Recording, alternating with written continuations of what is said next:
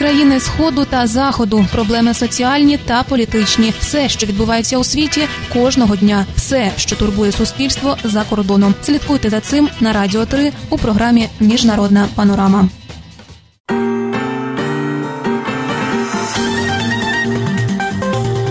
Новини Радіо Свобода. Вітаю вас. Коротко про головне на Донбасі. Загинув один поранені двоє українських воїнів. У США Трамп відправив у відставку директора ФБР. У Києві визначилися 10 фіналістів Євробачення 2017. Далі докладніше. У зоні бойових дій 9 травня загинув один поранені двоє українських військових. Повідомив штаб української воєнної операції на Донбасі. За його даними, підтримувані Росією бойовики знову збільшили кількість обстрілів. 9 травня їх зафіксовано 70, Днем раніше було на 20 обстрілів менше. Як ідеться в ранковому зведенні, міномети різних калібрів та інші види зброї сепаратисти застосували на всіх оперативних напрямках Донецькому, Приморському та Луганському.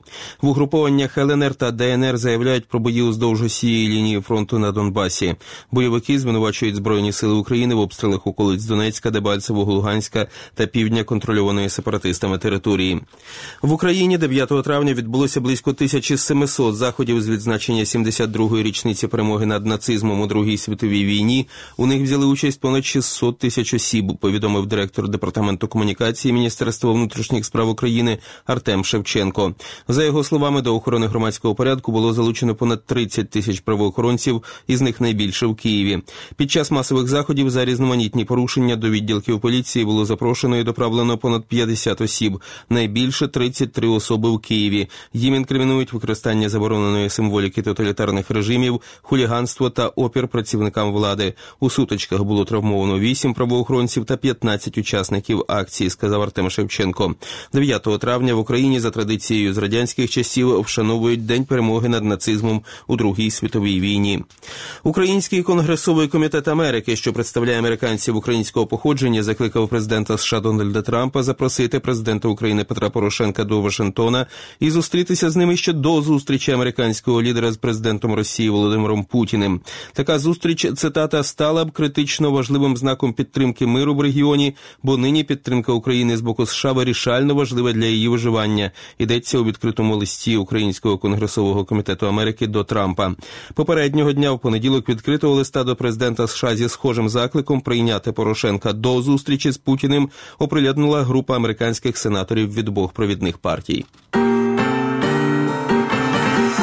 Радіо Свобода про події у світі.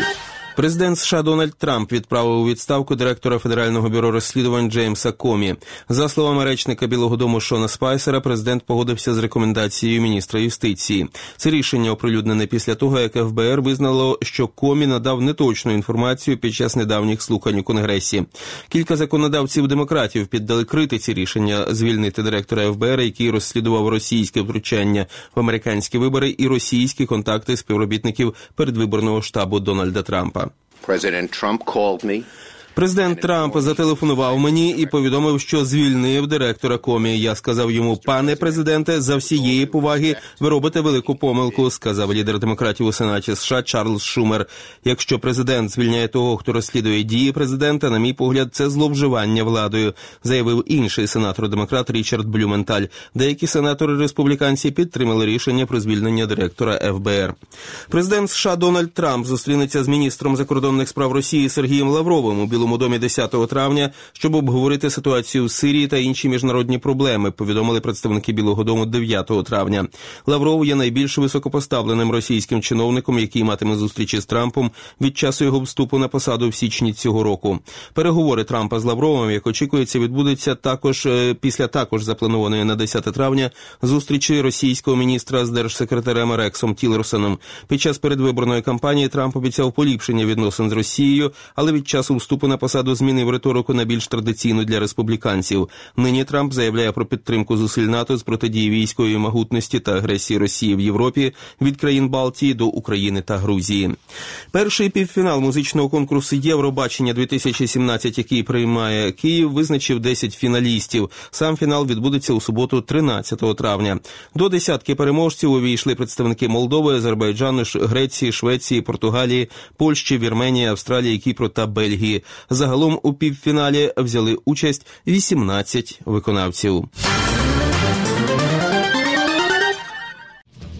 Країни сходу та заходу, проблеми соціальні та політичні, все, що відбувається у світі, кожного дня, все, що турбує суспільство за кордоном. Слідкуйте за цим на радіо 3 у програмі Міжнародна панорама.